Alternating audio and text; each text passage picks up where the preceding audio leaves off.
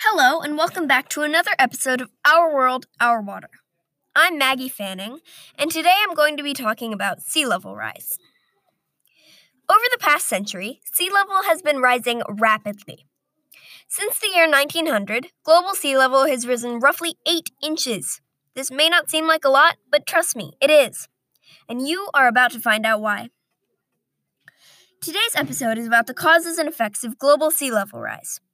What is this, you ask? Well, it's all in the name. Global sea level rise is a phenomenon that occurs when the oceans become deeper, so to speak.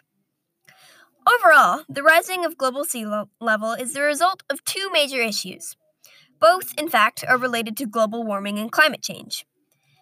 The first is called thermal expansion. In brief, as the atmosphere is heating up due to global warming, it has had an effect on the water as well.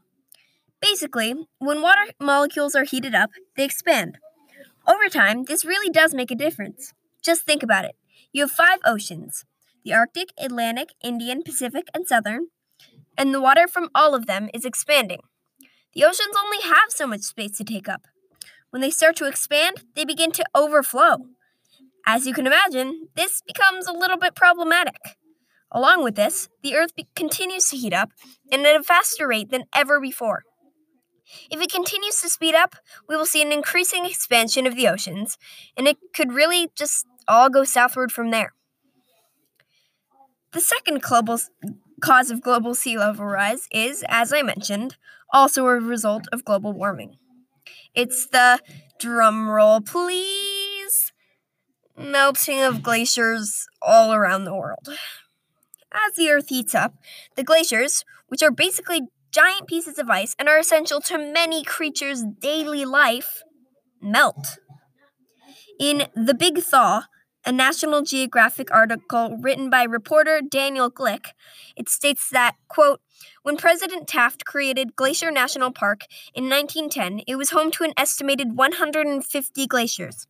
Since then, the number has decreased to fewer than 30, and most of those remaining have shrunk in area by two thirds. The world's glaciers truly are melting, and fast.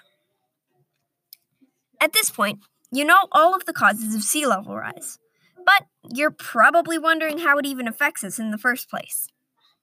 There are many issues caused by sea level rise, but I'll just name a few. First of all is something called coastal flooding. Coastal flooding is basically what happens when the sea level rises at the coast and causes whole streets, homes, building, and e- and even entire towns to go underwater. The frequency of high tide flooding has doubled in 30 years. In Nicholas Kusnetz' Inside Climate News article, he writes that, quote, U.S. coastal flooding breaks records as sea level rises, NOAA report shows. Some cities faced more than 20 days of it in the past year, and not just during hurricanes.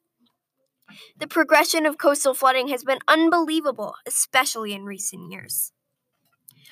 The second calamitous effect of sea level rise is the destruction of animal, animal habitats all around the world. When animals hab- inhabit wetlands and beaches along the coast, they're at risk for some major flooding. And by that, I don't just mean they'll have some standing water in their basements. Oh no, I mean mass destruction. Their homes demolished, their lives forced to restart over and over and over again. And the worst part is, it's not even their fault, it's ours. At this point, you may be thinking, wow, this is just too much. Oh, Maggie, you must be done, aren't you?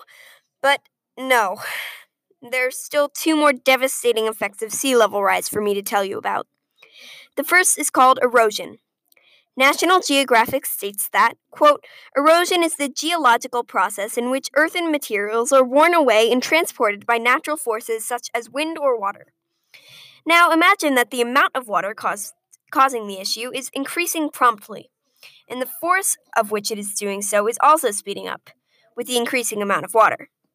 Riverbanks banks and coasts are essentially being ripped away from the land and transported to other places, sometimes resting at the bottom of the ocean, never to be regained again. Now you think that's bad, but just you wait until you hear about this next effect. It is the contamination of soil by saltwater. Have you ever heard of a coastal farmer? If you haven't, a coastal farmer is someone who farms near an ocean. The only issue with this is that, with rising sea levels, saltwater sometimes enters within range of the plant's roots and contaminates their soil with salt, thus making it unsafe to eat them. This could potentially harm many farming industries that are based in coastal communities. The world today is faced with many issues. With a changing climate, it's up to the next generation to step up and take a stand for our planet. Again, thanks for listening with me, Maggie. If you enjoyed and want to hear more, more episodes are available wherever you get your podcasts.